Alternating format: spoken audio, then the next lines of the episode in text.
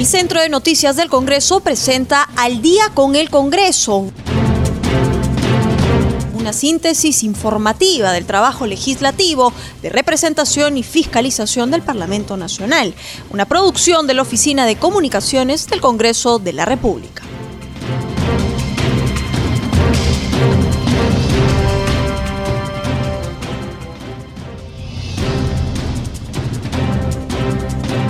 ¿Cómo están amigos? Muy buenas noches, bienvenidos al programa Al Día con el Congreso. Ya estamos en el programa Anaís, tenemos una grata visita el día de hoy. Está con nosotros el congresista Felipe Castillo, vicepresidente de la Comisión Especial COVID-19. Así es, este Rómulo, un saludo también a todos nuestros oyentes de CNS Radio y de Radio Nacional, como bien los, lo has indicado en nuestros estudios. Se encuentra el congresista Felipe Castillo. Buenas noches, congresista. Gracias por estar en nuestros estudios. Ayer sorprendió esta noticia de este caso después de 20 años de, de la difteria. Después de siete meses de pandemia en nuestro país, el viceministro de Salud, muy sorprendido él sobre este caso de esta niña de, de cinco años, proveniente de la ciudad de Loreto, dijo que no, habían el, no había el tratamiento en nuestro país, ya se está adquiriendo el, el tratamiento desde, la, desde los países de Colombia y de Brasil. ¿Por qué ha sucedido este, este caso después de 20 años y sobre todo en este contexto de pandemia? Si nos puede explicar, sobre todo si usted es médico de profesión. Sí, eh, buenas noches, Anaís y Rómulo. Sí, eh, desde la Comisión de Seguimiento a Emergencias y Gestión de Riesgo de Desastre COVID-19. Hemos eh, también recibido una serie de observaciones respecto sobre todo a la vacunación a nivel nacional. Por el confinamiento y la cuarentena, que era un tema obligatorio para todos por, por un tema de, de evitar la propagación del nuevo coronavirus, también eh, se bajó un poquito la, la, guardia en el tema de vacunación, dentro de lo que es prevención y promoción de la salud. Importante para proteger eh, a través de la vacunación de muchas enfermedades, especialmente a nuestros niños y a nuestros adultos mayores. Eh, la aparición de, esta enfermedad, de la difteria, eh, después de 20 años ha alarmado bastante. Sabemos que es una enfermedad altamente contagiosa, hasta siete veces o seis veces más contagiosa que el coronavirus.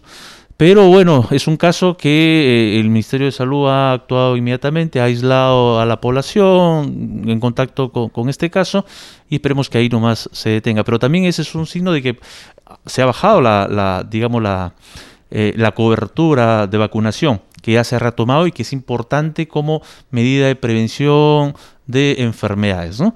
Entonces, por eso que es importante desarrollar y que todo el, todo el mundo, los, eh, la población sepa que es importante vacunar a nuestros niños especialmente y a nuestros adultos mayores, sobre todo ahora con la influenza, eh, contra el neumococo, que eh, justamente también puede digamos, potenciar un, proceso respiratorio ante un cuadro de COVID-19. Doctor Castillo, en torno a lo que usted está manifestando, ¿quiere decir que se tiene que reforzar el tema de las campañas de salud a nivel nacional? Definitivamente, sí. Justamente lo que, lo que menciono es que la vacunación se tiene que restablecer a la normalidad que era antes, porque ese es un tema de prevención de enfermedades la inmunización, sobre todo de las poblaciones más vulnerables, que son nuestros niños y nuestros adultos mayores. El sistema de salud durante siete meses ha puesto mayor énfasis en el tema de la pandemia del COVID-19. Y es evidente, y además, aparte de eso, nuestro sistema de salud pues, es un sistema fragmentado, descuidado por más de cuatro décadas, donde nos falta infraestructura, donde nos falta equipamiento adecuado, personal eh, digamos, mejor pagado. Pero a pesar de eso teníamos, y tenemos, yo considero que ahí, en ese caso sí tenemos un, sistema de, eh, de, vacunación, digamos, un programa de vacunación, creo que, eh, que puede responder a las expectativas mm, actuales. Y por eso que justamente eh, mucha población de nuestro país está protegida, pero se necesita hacer mayores cosas. Es más, desde el Congreso de la República hemos aprobado la última vez y falta segunda votación este proyecto, esta ley que tiene que ver con la vacuna para el SARS-CoV-2. ¿no? El SARS-CoV-2 es el virus y la enfermedad es el COVID-19. Entonces, y además dentro de eso se ha aprobado también priorizar la cadena de frío. ¿Para qué? Para que no solamente las poblaciones urbanas puedan acceder de forma pronta y rápida eh, y democrática a, la vacuna, sino también la zona rural. Y para eso necesitamos justamente los, eh, la, cadena de frío, para poder, porque dependiendo de la vacuna que se adquiera, a veces eh, hay vacunas que están a menos 70 grados, eso implica tener todo un sistema de refrigeración, de conservación, y para eso es la cadena de frío, para que poder llegar hasta el último rincón de la zona más alejada del país. Dicho esto, también mencionar que en este momento eh, de, la pandemia ha bajado el número de infectados, el número de, digamos, también de, fallecidos por día, pero ojo, eso no quiere decir que hay que bajar la, eh, digamos, eh, la guardia. Hay que seguir con las mismas medidas de prevención que son importantes y es lo mejor, porque una vez que ya tenemos al infectado y tenemos al enfermo, allí sí podemos tener resultados adversos. ¿Cuáles son las medidas simples aparentemente y que lo escuchamos en la televisión y a todos? Hay que mantener el distanciamiento, que es importante, la mascarilla, que es importante, y también el lavado de manos con forma, de forma frecuente y también obviamente evitar las reuniones sociales. Ahora el 31 que estamos con fiesta... Para eh, todos los niños, Halloween. Halloween, y también para los adultos, la música criolla. Tratar de, de, mantenernos en casa, de evitar salir, de exponer a nuestros niños, porque obviamente el virus se va a propagar más en la medida que haya más personas caminando. Entonces, ¿cómo se evita? Tratar de eh, salir solamente si es oportuno. Y ahí yo también digo un dato importante. Aquellas personas que salen al trabajo, salen fuera de la casa, salen a trabajar, salen a las calles, cuando vuelvan mantengan por, por un tema de seguridad su mascarilla. Para, porque no sabemos si, si, han, si se han expuesto, si están trayendo el virus. Entonces, claro, los que están en la casa adentro obviamente son personas que no han estado expuestas, pero el que ha salido sí se ha expuesto y puede contaminar al resto. Entonces yo creo que por medida de seguridad también los que salen al trabajo, a las calles, cuando lleguen a casa, al menos mantener la distancia o ponerse la mascarilla en lo posible dentro de la casa. Y de esa forma sí va a ser una medida eficaz para evitar que nuestras familias, que son nuestros seres queridos, los más cercanos, se enfermen y se infecten. Una segunda ola, sí, para terminar, una segunda ola, como se ha planteado en un momento y lo dijo la ministra de Salud, creo que va a ser, eh, siempre hay que empezar lo más difícil, pero eh, viendo probabilidades creo que va a ser menor por la cantidad de ya infectados hasta este momento. Tenemos casi más del 50% de nuestra población ya infectada. ¿Qué quiere decir? Que de dos, uno ya está infectado. Contrario a lo que ha sucedido en Europa. Cuando ha pasado esta primera ola en Europa, el 95% de su población todavía no estaba infectada, estaba susceptible, solamente había un 5% de infectados. Es decir, ellos han empezado una segunda ola con solo 5% de infectados. Nosotros podríamos empezar una segunda ola con un 50% de ya infectados. Esa es la diferencia y por lo tanto, probabilísticamente, científicamente, debería ser una segunda ola de menor intensidad. Pero ante la duda, o ante, o ante siempre las probabilidades pequeñas, claro, no, no importantes, pensar en un brote, un, una segunda ola importante, para que todos tomemos nuevamente las medidas de seguridad al máximo. Prácticamente ya me ganó la pregunta. Eh, ayer justamente el presidente de Francia ya anunció un confinamiento no tan radical como el nuestro, pero sí un confinamiento drástico, sobre todo para el francés, drástico, eh, ya a partir de este viernes. Alemania eh, lo va a hacer junto con España a partir del día lunes. Irlanda y Bélgica ya están ya en un confinamiento. Italia me parece que también ya va a entrar en, confinamiento. Europa prácticamente ya está entrando en un confinamiento total o parcial paulatinamente. América Latina en general, ¿cree usted que va a entrar en, confinamiento como lo está haciendo Europa eh, debido a esta segunda ola? Yo creo que ahí hay que hacer siempre un seguimiento, una evaluación, un seguimiento los próximos meses y de acuerdo a la casuística tomar medidas. Primero, partamos de que el 50% al menos de nuestra población peruana está ya infectada. Entonces, el impacto bajo ese contexto debería ser menor, pero siempre hay que pensar en, la peor posibilidad o en el peor escenario, para que todos podamos tener tomar las mejores, digamos, eh, medidas de prevención en América Latina, en otros países, hay una proporción también importante como la nuestra. eh, que seguro con los estudios de cero prevalencia se va a saber. Por eso que es importante mencionar de aquí a la ministra de Salud, hacer estudios de cero prevalencia cada cierto tiempo, no tan espaciados como lo que se ha hecho. El que se ha hecho recién es después de cuatro meses, es demasiado. Yo creo que cada mes, cada mes, para poder tener una vigilancia mucho más cercana y mucho más precisa y poder tomar las mejores decisiones. Definitivamente eh, Europa está pasándola peor en este momento que al inicio. Eh, y es más, ahora algunos países hasta han tomado medidas mucho más drásticas que en la primera ola. ¿Por qué? Porque eh, las personas se han confiado también allá. Entonces han bajado la guardia, han flexibilizado las medidas de, contención y pues se han aperturado todas las actividades y eso ha implicado que el virus empiece a propagarse y sabiendo que solamente un 5% se había contaminado. Entonces el virus está ahí como para poder infectar a mayor población. Yo creo que en nuestro país, eh, a, medida que pasen los meses, y creo que en algunas regiones del país debe estar por encima del 50%, 60-70%, es decir, efecto de rebaño. Mientras más población ya infectada, el virus va a tener menos posibilidad de infectar, menos, y al tener menos posibilidad de infección, la carga viral en una población va a disminuir. Por lo tanto, menos riesgo de infección. Entonces yo creo que es importante ese tema, pero también desde aquí hay que decirle a la ministra de Salud o al gobierno que no descuide el primer nivel de atención. Los cercos epidemiológicos son importantes, las pruebas moleculares en este momento, eh, todavía mantenemos las pruebas serológicas. Claro, eso te, te, permite para hacer un seguimiento de cómo va la pandemia, cómo va la evolución de la pandemia, pero para hacer diagnóstico precoz de, de nuestras personas ya infectadas o infectadas, no, porque justamente las serológicas recién positivas después de dos semanas, o diez días o dos semanas. Necesitamos pruebas moleculares para identificar al infectado la primera semana cuando todavía no da síntomas o da síntomas leves, para evitar que esta persona siga contaminando, caminando, contaminando a más personas. Eso es potenciar el primer nivel de atención, eh, las pruebas moleculares y los cercos epidemiológicos aislando al caso y a los contactos y de esa forma sí vamos a tener una solución, digamos una, una solución, una, una respuesta eficaz ante eh, la propagación del COVID-19. Congresista Castillo, ¿y cree usted que hace bien el gobierno de seguir reactivando la economía en el país? De hecho que ya estamos con los vuelos a nivel nacional, poco a poco también están con los temas internacionales. ¿Cree usted que se hizo bien? Como yo lo dije de un inicio, tiene que haber un equilibrio en las cosas y de acuerdo a cómo evoluciona la pandemia.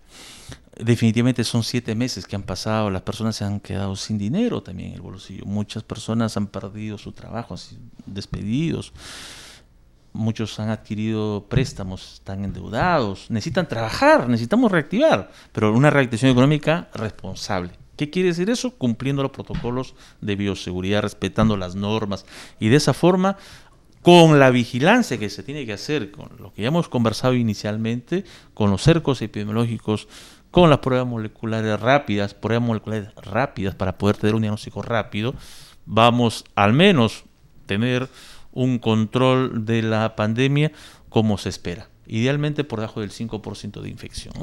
Congresista, usted es el vicepresidente de la Comisión COVID-19 parte de la moción de orden del día con la cual fue creada la comisión, me parece que no tienen facultades de comisión investigadora, sin embargo lo pueden solicitar. El procurador Amado Enco, quien ya renunció, solicitó al fiscal anticorrupción se involucre o se añada dentro de esta investigación por las compras eh, de las pruebas rápidas y no las pruebas moleculares que usted bien lo ha señalado al inicio de esta pandemia, al presidente de la República, al ex ministro Víctor Zamora, a la actual ministra María Antonieta Alba, eh, ministra de Economía, y ex ministros de Salud. Sin embargo, todavía no queda muy claro.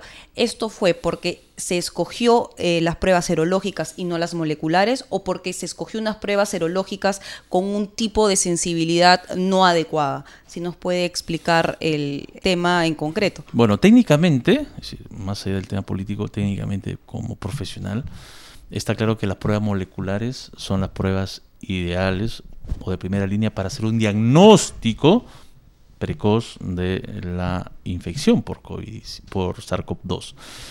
Eh, las pruebas eh, serológicas se hacen, vuelven positivas cuando aparece el anticuerpo. Y eso aparece a los 10 días o dos semanas después. Por lo tanto, para hacer los cercos epidemiológicos efectivos se necesitaba pruebas moleculares.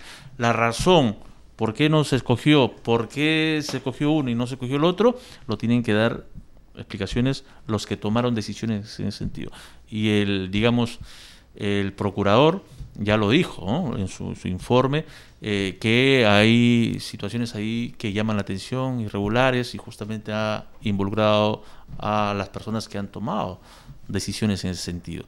Eso tiene que ser una investigación y de encontrarse responsables tienen que ser sancionados porque esa decisión ha causado no solamente la infección de muchos hermanos peruanos, sino también de fallecidos, han fallecido a causa de, no haber tomado decisiones en el momento oportuno, sobre todo en la fase 1 de la pandemia, respecto a las pruebas, al, tema diagnóstico. Pero eh, complementando también, hay un perjuicio económico debido a que se compró y se compró mal, porque ese dinero pudo haber sido bien usado por la compra moleculares y en ese caso se pudo haber salvado vidas. Claro, no solamente hay una, una pérdida material, sino más allá, es la, la, la, pérdida humana. Ese para mí es el dato más importante. El tema material es importante también para ver el tema de, de casos de corrupción o no, pero el tema humano para mí eh, ha sido fundamental y es justamente lo que nos llevó a hacer las, denuncias públicas desde un inicio. Pero al procurador tal vez su afán es porque es procurador del Estado. por supuesto, por supuesto, pero ahí hay dos tipos de, digamos, de daño. El daño material y el daño humano. Y en ese sentido, congresista, por eso que fue mi pregunta inicial, ustedes no tienen facultades de comisión investigadora la comisión puede acordar ampliar eh, la moción de orden del día con lo cual fue creada esta comisión especial. Usted puede solicitar como miembro integrante y además en su calidad de vicepresidente ampliar las facultades de comisión con la cual fue creada la comisión especial y pedir facultades de comisión investigadora para ver este tema en concreto? Le comento, nosotros hace cuatro meses, si no recuerdo, si no me falla la mente, cuatro o tres meses atrás, pedimos eh, funciones eh, de comisión investigadora al Pleno del Congreso. Está ahí, está en, para el debate, es decir, ya lo hemos pedido en un inicio, porque cuando se creó la, la comisión nuestra, es una comisión de seguimiento y evaluación de las medidas adoptadas por el gobierno frente a la pandemia, pero ya nosotros lo pedimos hace tres meses atrás. Es más, sobre compras respecto a la pandemia, también la comisión de fiscalización ha pedido también funciones eh, de comisión investigadora. Ella sí, bueno, parece que eh, también las ha pedido. Pero nosotros vamos a reiterar ante esta situación nuevamente las funciones de comisión investigadora para poder terminar nuestro trabajo, que ya es un trabajo de siete meses y que ha permitido justamente a través de la comisión eh, dar a conocer a la población todas estas situaciones, todos estos cuestionamientos con las pruebas rápidas, con los cercos epidemiológicos mal establecidos, con la falta de potenciación del primer nivel de atención, entre otras cosas, la falta de oxígeno medicinal que hemos estado ahí. Eso es la función que otros nos encomendó el Congreso y le hemos cumplido cabalmente, pero sí necesitamos esas funciones de comisión investigadora para poder hacer de estas irregularidades, poder tipificarlas como delito. Congresista, eh, desde la bancada de Podemos Perú han apostado o han impulsado el tema de retiro del 100% de las AFPs. Ustedes van a insistir desde la Comisión de Defensa del Consumidor, cuya presidencia recae en la agrupación política de Podemos Perú, o van a consensuar con la agrupación de Acción Popular, cuya presidencia justamente recae en esa agrupación política. Sí, bueno, en, ese tema hemos sido claros y bien directos. Nosotros vamos a ir en defensa del dictamen de minoría que es la devolución del 100% de los fondos de nuestros hermanos de las AFP. Lo que se ha debatido es el dictamen en mayoría de la Comisión de Economía, que es la devolución de las cuatro UITs. Adicionalmente, se trató por un sentido propositivo desde la bancada de generar, digamos, un texto consensuado. Pero al final, ante el doble discurso y ante la hipocresía, como así lo, han mencionado el, autor del dictamen en minoría, eh, José Luis Luna Morales, eh, hemos retomado nuestra apuesta inicial de ir por el 100% de la devolución de los aportes en los fondos de las cuentas individuales de capitalización de nuestros hermanos de las AFP. Y justamente ahí veremos el día que lo pongan a debate y que esperemos que sea el 4 del próximo mes o en la siguiente pleno, ver quiénes están realmente con el pueblo y quiénes no están, quiénes tienen un doble discurso, quiénes tienen un doble rasero, quiénes tienen una doble moral, un discurso para la tribuna, otro discurso durante la votación. Rita Castillo, ¿y ustedes han tenido la oportunidad de dialogar con otras bancadas para ver este tema del el retiro del 100%? Ese día que se debatió el tema de las AFP, el 70%, por no decir el 80% de las exposiciones, de las opiniones, de los discursos que se dieron, eran a favor del 100%. Entonces, ante esa situación, nosotros hemos retomado nuestra lucha de ir por el 100%. Claro, es un dictamen en minoría. Primero se votará, se debatirá el dictamen en mayoría. Si se aprueba, ahí veremos quiénes están con el pueblo, quiénes no están con el pueblo, quiénes están con el 100% de la devolución, quiénes no están. Y de no aprobarse la devolución de las cuatro ITs, iremos al debate por el 100% la devolución del 100% de, de los fondos de nuestros hermanos de las AFP. Esa es la, digamos, la práctica parlamentaria. Primero se debate el de mayoría y luego el de minoría. Congresista, ¿y no sería recomendable esperar a debatir la propuesta que va a traer la congresista Carmen Omonte sobre la reforma integral al sistema integrado de pensiones? Eh, esa es una muy buena pregunta. Eh, ese es un encargo que se le dio a, la, a esa comisión, presidida por ella, para, digamos, reformular nuestro sistema eh, de previsional en el país. Ese es, digamos, pero lo que estamos debatiendo ahora es un tema que necesitan en este momento millones de personas, tanto AFP como ONP, su dinero para poder aliviar en algo su economía afectada enormemente por el aislamiento social obligatorio. Es otro tema. Lo otro es hacia futuro. Y ahí yo tengo mis reparos. Por ejemplo, yo creo que eh, lo que se debe hacer con el sistema provisional en el país es que todos deban tener una cuenta individual de capitalización. Es decir, esa es la diferencia entre las AFP y la ONP. La ONP no tienen cuentas individuales de capitalización, por eso, por lo tanto, no hay un, fondo individual. Y ese es el gran problema en este momento con el tema del...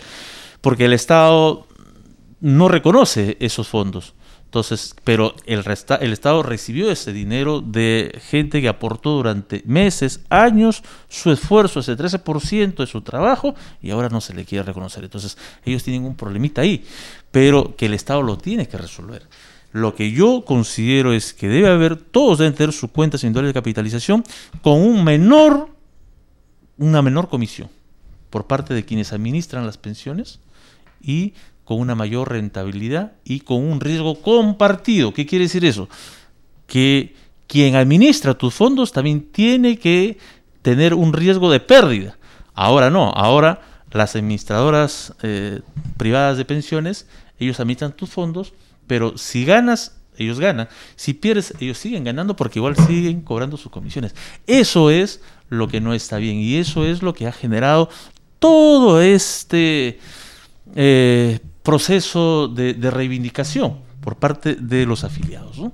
Congresista Castillo, cambiándole de tema, semana de representación, ¿qué balance ya a cuatro días ¿no? de, del tema de las actividades que van, viene desarrollando usted en la región. Sí, justamente como representante de Liga Metropolitana hemos estado en varias jurisdicciones, hemos estado en Los Olivos, hemos estado en Caraballo visitando eh, los comités de vaso de leche, hemos estado visitando las ollas comunes, hemos estado visitando Tierra Prometida, que también es un problema social en este momento que vive también Lima, en el cual pues eh, se quiere trasladar 2.500, 3.000 ambulantes de los alrededores de la parada, de la Victoria a Santa Anita, llevando un problema social de, una jurisdicción a otra, no solamente le llevas el problema del comercio, sino también le llevas caos vehicular, más delincuencia, más problemas ambientales y sobre todo eh, también más infección a 5.000 familias que viven alrededor de Tierra Prometida. Entonces hay un tema ahí que justamente ante el llamado de los vecinos hemos ido a ver qué es lo que está sucediendo. Entonces,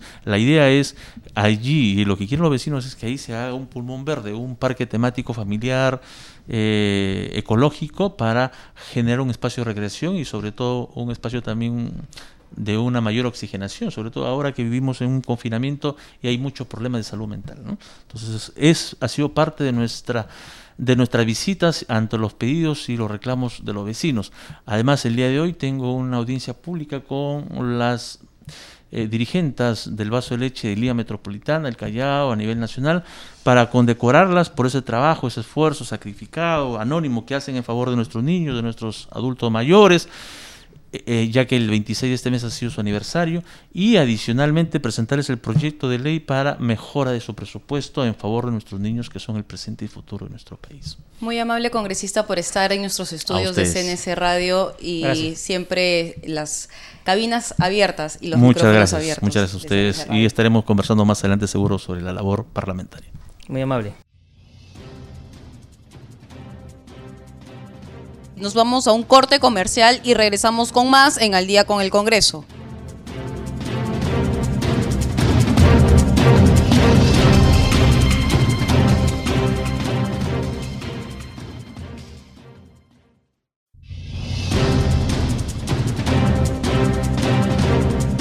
Continuamos con el programa Al día con el Congreso Rómulo. A esta hora de la noche estamos en la línea telefónica con la congresista Zenaida Solís.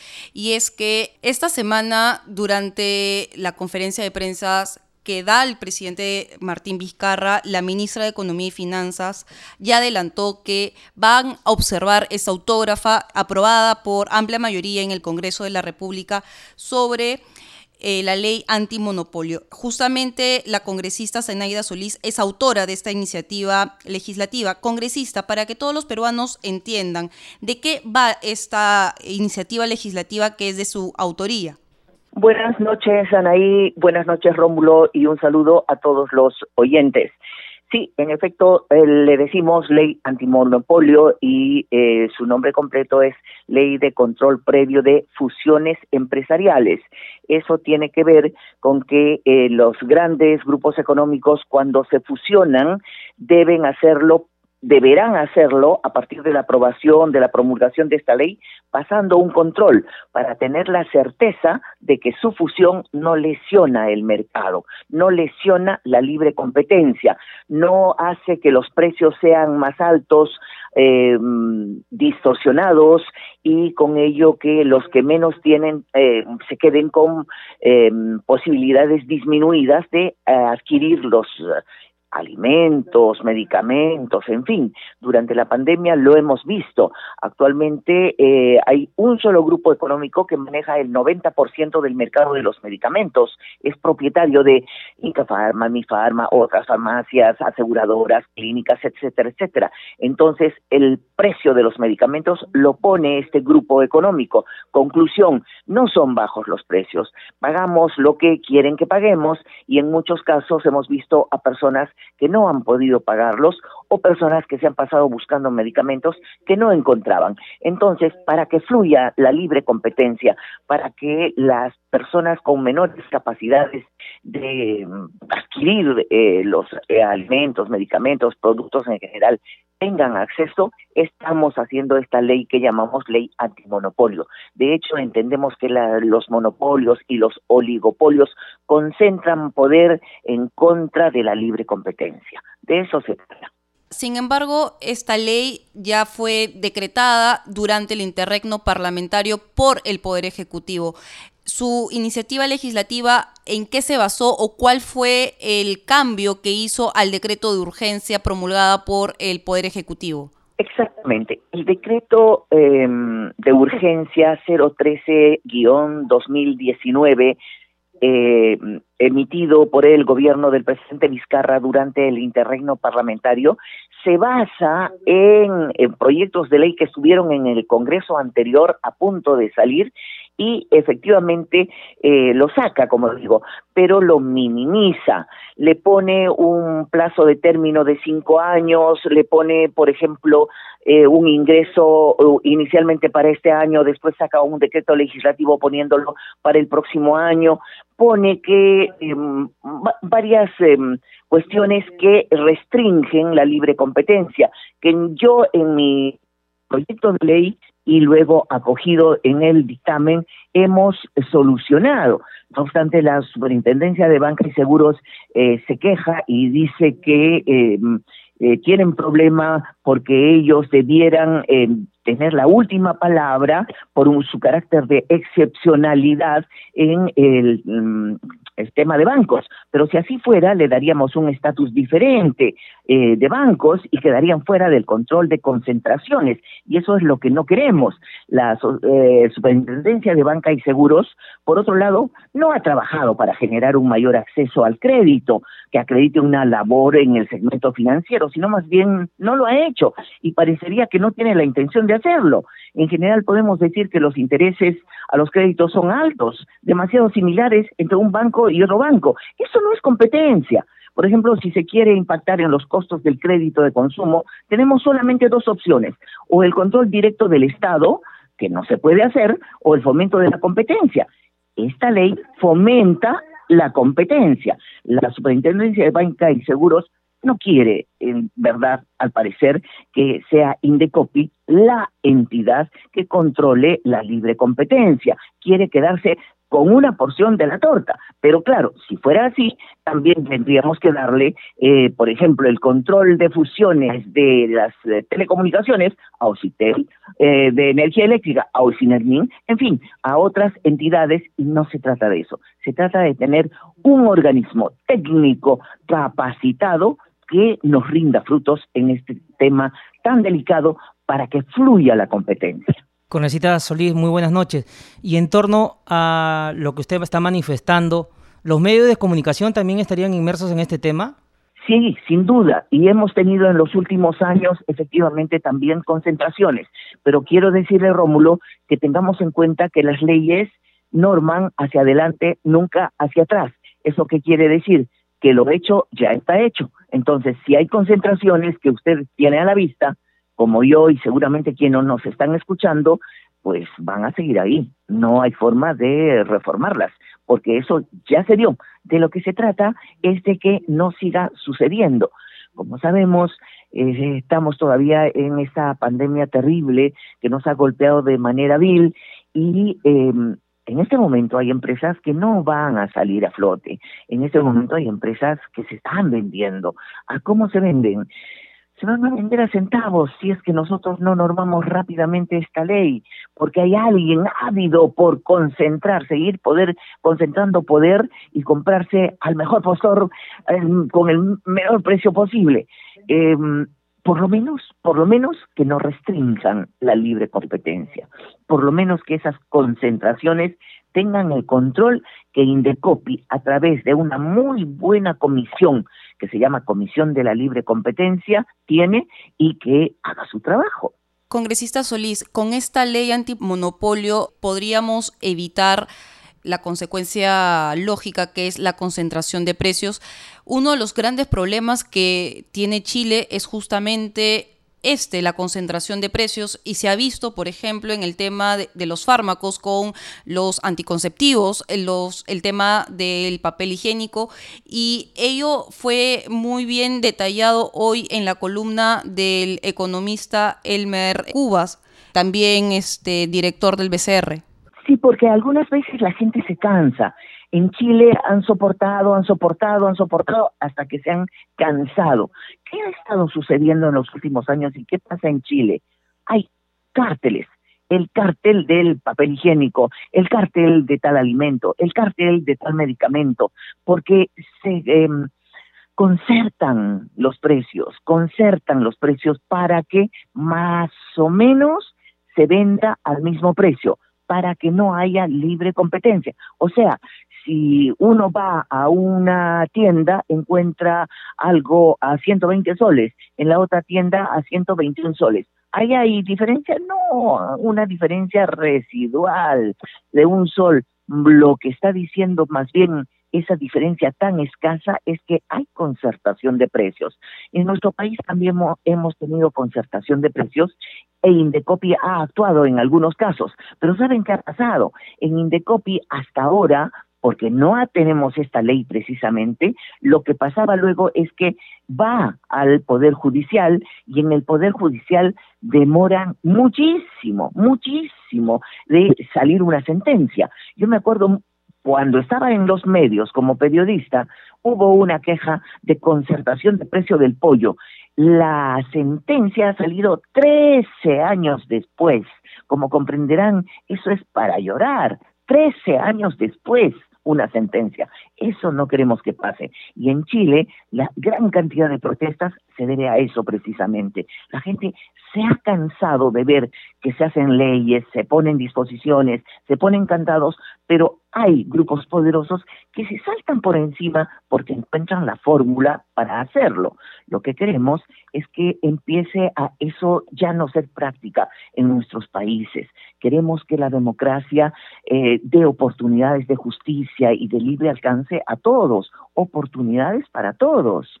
Congresista Solís, cambiándole de tema, en cuanto a, la pandemia que nos ha tocado vivir, se han acrecentado las denuncias por robos cibernéticos.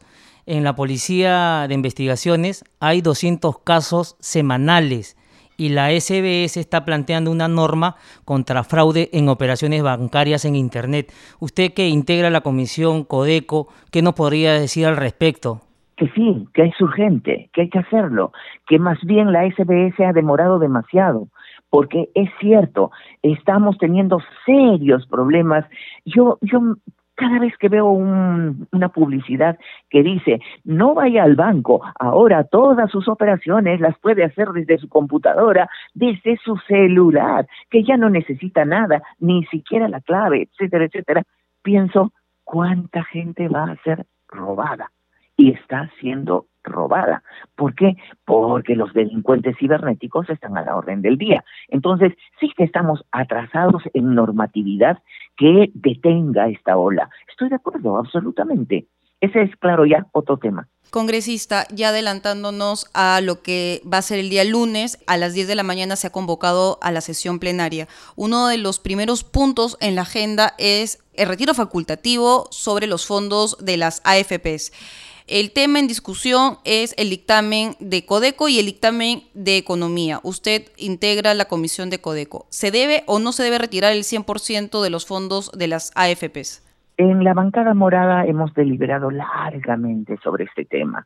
En verdad, eh, yo siento mucha antipatía por las AFP que no se han portado bien, que nunca han respondido a las necesidades de los peruanos eh, de una mejor manera se abrió la oportunidad de hacer este sistema privado porque la ONP no funcionaba y sigue sin funcionar bien, pero ha funcionado mal y a esta altura queremos un cambio. Se está trabajando una reforma a fondo. Mientras se trabaja la reforma a fondo, a mí me gustaría no desandar lo andado del todo, es decir, que la gente no se quede sin posibilidad de una pensión. ¿Qué pasaría con un Perú con personas adultos mayores sin ninguna pensión? Sería espantoso, porque ese es un problema no solo de la persona, sino del Estado. Desde ese punto de vista, yo estoy de acuerdo en que se debe aligerar el problema que tienen quienes hoy día no están trabajando, quienes no tienen fondo, quienes necesitan un alivio para comer.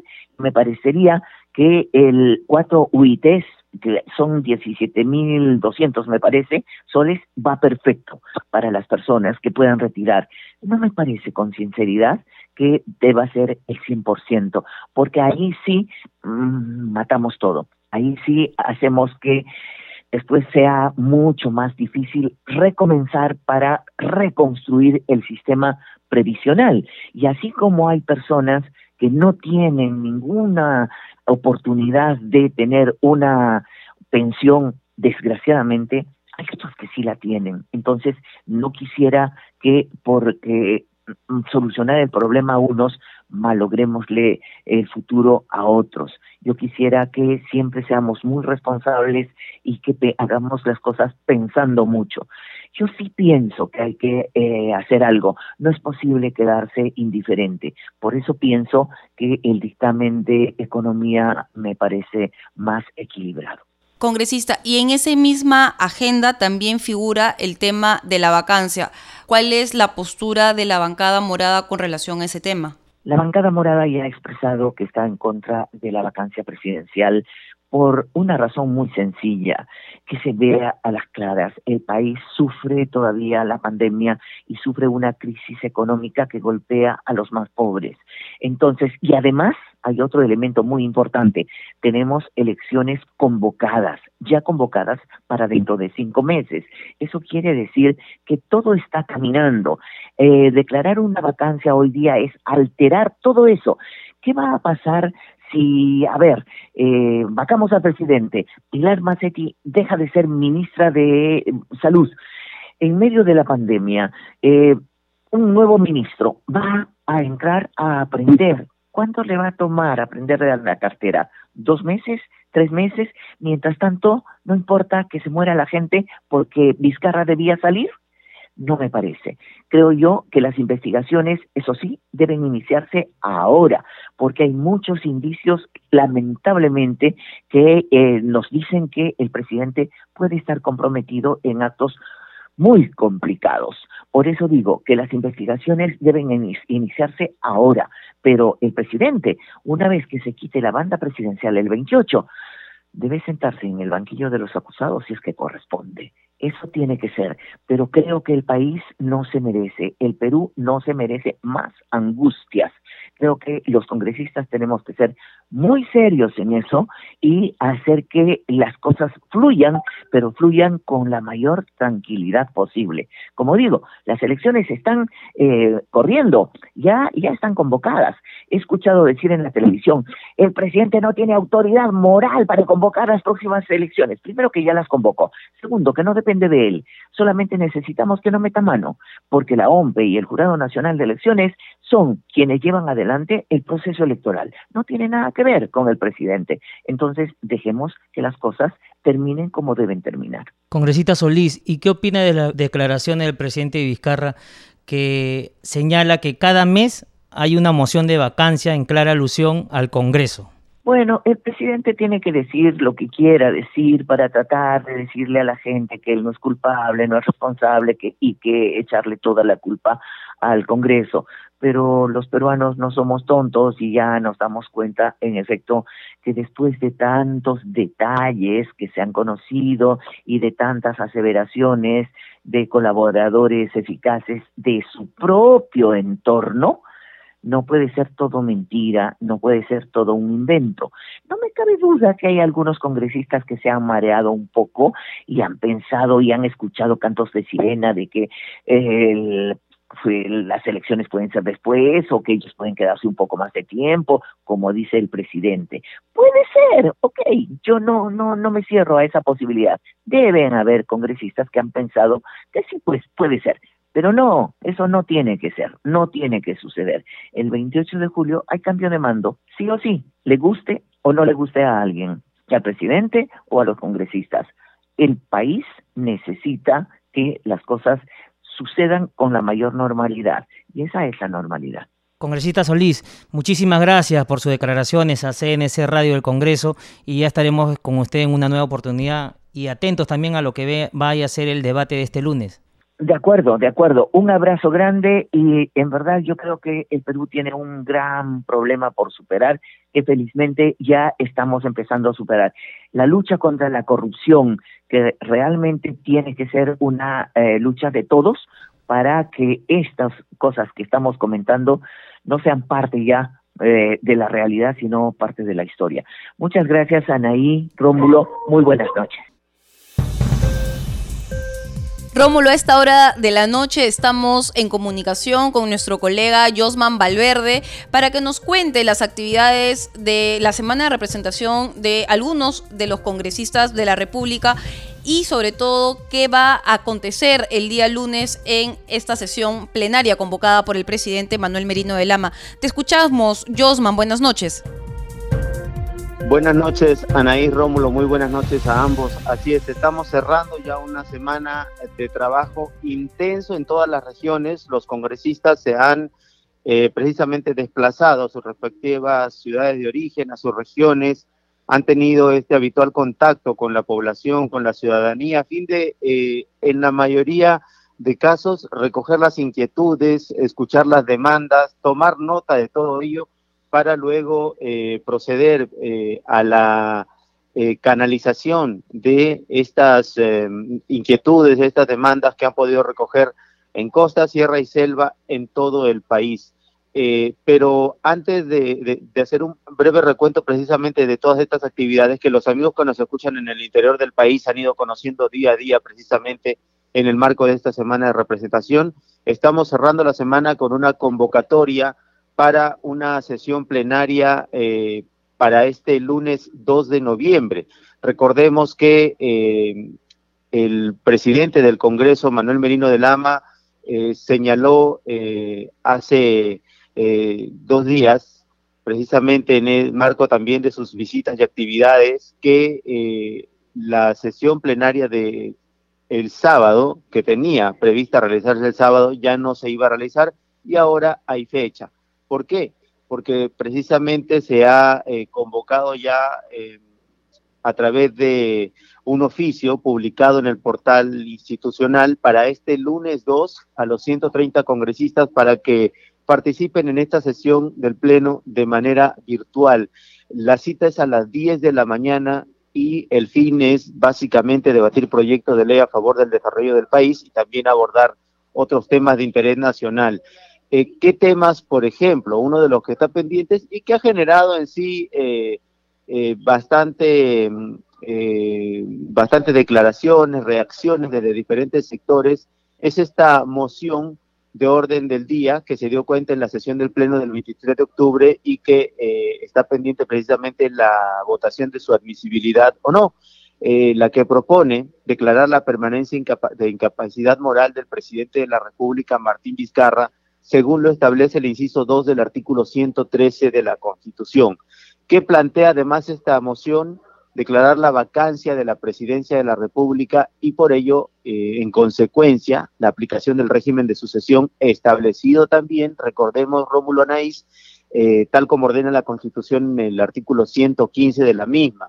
Según el artículo, el inciso B, artículo 89 del reglamento, también señala, y esto ya en cuanto al proceso, que para admitir este pedido de vacancia se requiere el voto de por lo menos el 40% de los congresistas hábiles y que la votación se efectúa indefectiblemente en la siguiente sesión, aquella que se dio cuenta la moción. ¿Es el único tema previsto? No, hay otros que también se van a ver este lunes y que hay expectativa por parte de la, de la población por conocer cuál va a ser finalmente la decisión que tome la representación nacional los congresistas representados en las diferentes bancadas que conforman el Congreso de la República. ¿De qué estamos hablando? De eh, precisamente eh, el dictamen de los proyectos de ley que faculta el retiro de los fondos privados de pensiones para los exaportantes en el contexto de la pandemia del COVID-19. Eh, como sabemos, los proyectos de ley 4856, el 4954 y el 4992 están ya eh, unificados en un dictamen. Eh, hubo precisamente ya el debate correspondiente en la sesión anterior en la cual se esperaba un texto sustitutorio, así que se aguarda esta votación también que quedó pendiente para esta sesión del día lunes, así que va a haber mucha, mucha expectativa por conocer cuál va a ser la decisión de los legisladores en torno no solamente a estos temas, hay otros también. Por ejemplo, em, otro proyecto de ley que está incluido en la agenda para este lunes es el que propone modificar un decreto legislativo, el 822, referido a la ley del autor, para implementar el Tratado de Marrakech y facilitar así el acceso a las personas ciegas con discapacidad visual o con otras dificultades para acceder a textos impresos de obras publicadas. También está el proyecto 5055 que propone incorporar una disposición complementaria transitoria a la ley 29420, que es la ley que fije el monto para el beneficio de seguro de vida o compensación extraordinaria para el personal de las Fuerzas Armadas. Como vemos, hay toda una amplia agenda, eh, Anaí Rómulo, que eh, genera la expectativa de los diferentes sectores también que aguardan el conocer cuál va a ser finalmente el destino de estas iniciativas, de estos proyectos y, y cuál va a ser sobre todo la decisión de los parlamentarios que conforman las diferentes bancadas representadas aquí en el Congreso de la República. Y como bien lo señalaban al inicio, estamos cerrando con éxito una semana de representación, actividades en la costa, sierra eh, y selva del país. Los congresistas se han desplegado para mantener este contacto. Por ejemplo, eh, veíamos al eh, titular del Congreso en su calidad de legislador de la región Tumbes, cumplir actividades durante estos días, eh, precisamente en esa zona fronteriza del país, participar en la inauguración de una planta de oxígeno de beneficio precisamente para los tumbesinos. El primer vicepresidente, Luis Valdés, también ha cumplido actividades, en este caso en la región La Libertad, se ha reunido con los productores de calzado que tienen una serie de demandas, sobre todo eh, porque ellos requieren que se reactive este sector eh, afectado por la pandemia, por la crisis. Ha tomado nota de todo ello. Eh, la segunda vicepresidenta ha cumplido actividades aquí en, o la tercera vicepresidenta, María Teresa Cabrera, ha cumplido también precisamente actividades aquí en Lima, en la zona de Punta Hermosa, y el congresista Guillermo Aliaga también ha cumplido actividades, por ejemplo, en el distrito de Lince. Ha tenido una amplia agenda en varios de estos días de la semana de representación. Se ha reunido con el alcalde eh, distrital, con los bomberos, eh, ha visitado la comisaría, el centro de salud, a fin de también ver de qué manera se puede canalizar las demandas que ellos requieren.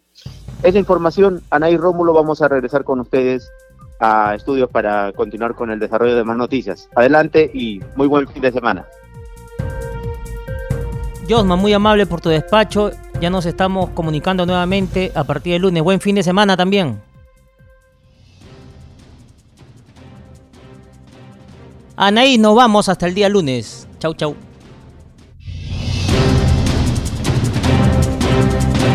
El Centro de Noticias de Congreso presentó al día con el Congreso síntesis informativa del trabajo legislativo, de representación y fiscalización del Parlamento Nacional, una producción de la Oficina de Comunicaciones del Congreso de la República. Los invitamos a visitar nuestras redes sociales y sitio web www.congreso.gov.pe.